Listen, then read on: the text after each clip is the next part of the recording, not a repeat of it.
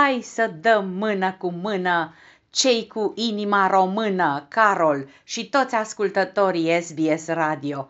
La noi, luna ianuarie este foarte bogată în cultură și istorie. De 15 ianuarie se sărbătorește Ziua Culturii Naționale, dată aleasă și pentru celebrarea lui Mihai Eminescu, poetul național al românilor, care s-a născut la 15 ianuarie 1850 la Botoșani. Ziua de naștere a lui Mihai Eminescu a devenit Ziua Culturii Naționale și în Republica Moldova, în urma hotărârii autorităților acestei țări. În acest an, Ministerul Culturii din România a finanțat un număr de 23 de proiecte și acțiuni culturale pentru care a fost alocată suma de 500.000 de lei. Spectacole de operă, de teatru, filme, manifestări cu actori consacrați, istorici, oameni de cultură. Apoi ziua de 24 ianuarie, ziua Micii Uniri a Moldovei cu țara românească, a fost declarată zi liberă în anul 2016. Ieri, 24 ianuarie 2022, s-au împlinit 163 de ani de la unirea principatelor române sub conducerea domnitorului Alexandru Ioan Cuza în urma războiului Crimeii Dintre 1853 și 1856, Rusia a fost învinsă de marile puteri formate din Regatul Unit al Marii Britanii și Irlandei, Imperiul francez, Regatul Sardiniei și Imperiul Otoman. Marile puteri au cerut ca unirea principatelor să fie una administrativă, adică Moldova și țara românească să aibă instituții similare, dar la dublu, doi domnitori, două parlamente, două guverne și o singură curte de casație comună la Focșani. Însă cum nicăieri nu se specifica și că aceeași persoană nu are voie să candideze pentru ambele posturi și să conducă cele două principate, Alexandru Ioan Cuza a fost dublu ales, moment crucial pentru devenirea ulterioară a României ca stat național unitar.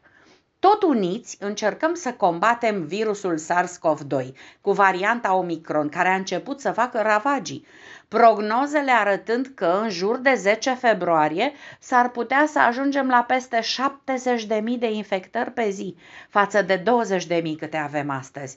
Cazuri confirmate și înregistrate în total până acum sunt puțin peste 2 milioane de oameni, cu tot cu cei reinfectați. Vindecați sunt 1.812.000, adică 91%. Decedați 59.477, reprezentând 3% din din total.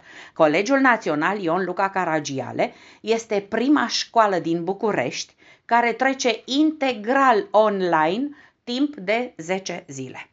11 profesori și 41 de elevi ai instituției au fost confirmați cu COVID-19. Noul ordin comun al Ministerului Educației și Ministerului Sănătății prevede că o școală trece integral online timp de 10 zile, atunci când majoritatea claselor au activitatea fizică suspendată, pentru că s-au înregistrat 3 cazuri confirmate într-un interval de 7 zile în rândul elevilor.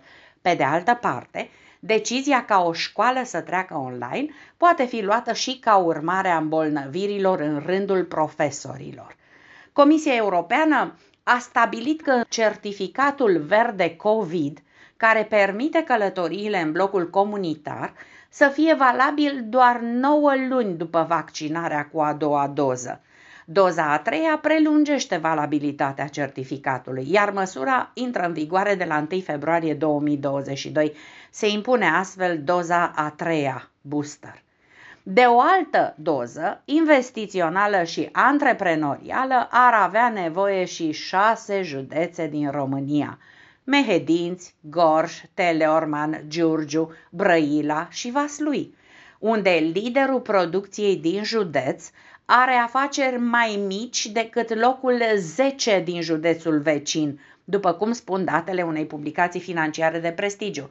Iar mai departe, lipsa investițiilor se vede în viața oamenilor, în nivelul de trai, în depopularea unor localități întregi din România și în nivelul infracționalității, între care se poate înscrie și aceea de creștere a unui struț într-un apartament. La sesizarea că într-un bloc situat la marginea orașului Drobeta, Turnul Severin, este ținut un struț, s-a stabilit că un cetățean în vârstă de 30 de ani deținea struțul într-o cameră din apartament. Îl adusese de la curte, pentru că acolo struțul deranja vecinii cu zgomotul. La bloc însă i-a plăcut, dar nu și proprietarului, care a luat 3000 de lei amendă și sigur nu face parte din noua categorie de îmbogățiți ai României, pentru că în cei doi ani de pandemie, 2020 și 2021, numărul românilor bogați cu depozite peste 100.000 de euro, sumă garantată în cazul falimentului unei bănci, a crescut cu 11.555 de persoane, iar valoarea depozitelor de acest tip a crescut cu 2,6 miliarde de euro, respectiv cu 30%, comparativ cu nivelul de la finalul anului 2019 să le tot ajungă pentru vacanțe la munte, care în aceste zile au ocupat tot timpul și veniturile rămase de la sărbători. E zăpadă peste tot. Pârtiile de schi bob sunt supraaglomerate, iar imaginația gazdelor e la mare înălțime și la propriu și la figurat. Cum o fi ca la temperaturi negative să te ningă fiind dezbrăcat într-un ciubăr cu apă fierbinte, ceva model saună nordică? Și odată ieșit de acolo să-ți iei patinele sau schiurile și să treci la sportul de iarnă preferat.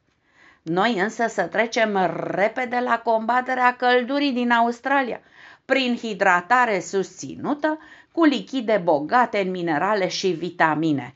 Necesarul hidric al organismului nostru poate fi acoperit consumând 30 de mililitri de lichide pentru fiecare kilogram pe care îl avem – Ceaiul de mentă este probabil cel mai des consumat ceai. Stimulează sistemul imunitar pentru că este foarte bogat în nutrienți precum calciul, fosforul și vitamina B. Și nu uitați ceaiul de măceșe, care este un bun antioxidant și diminuează efectele nocive ale radicalilor liberi.